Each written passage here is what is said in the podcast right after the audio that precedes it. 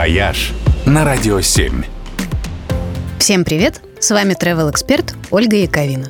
На прошлой неделе китайские археологи получили отличный подарок к Новому году. Раскапывая какое-то старое поселение, они обнаружили старинные монеты.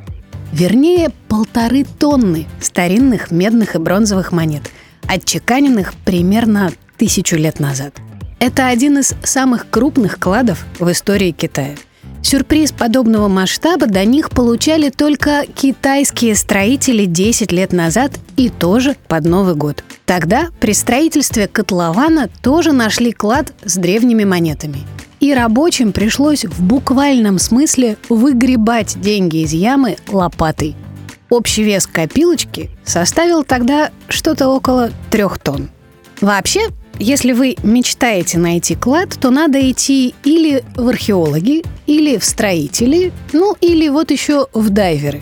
Самые крупные в истории человечества клады были найдены именно на затонувших кораблях. Например, в 2015-м дайверы, которые ныряли у древнего города Кейсария в Израиле, подняли со дна сундучок с золотыми монетами 9 века до нашей эры – и клад этот считается не просто ценным даже, а бесценным.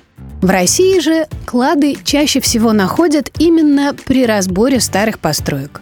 Ну, была еще пара случаев, когда их находили грибники, огородники и даже четырехлетний мальчик из Кирова, который полез в вырытую под кабель траншею за упавшей машинкой. Но самый большой клад нашли обычные строители – гастарбайтеры – в усадьбе Нарышкиных в Петербурге в 2012 году, ровно 10 лет назад. Тогда была реставрация усадьбы, и в тайнике во флигеле рабочие обнаружили фамильные ценности стоимостью в 200 миллионов. Сегодня эти сокровища можно увидеть в Константиновском дворце в Стрельне. В общем, будете разбирать бабушкин погреб, смотрите в оба. Даже в наше время чудеса случаются. «Вояж» только на Радио 7.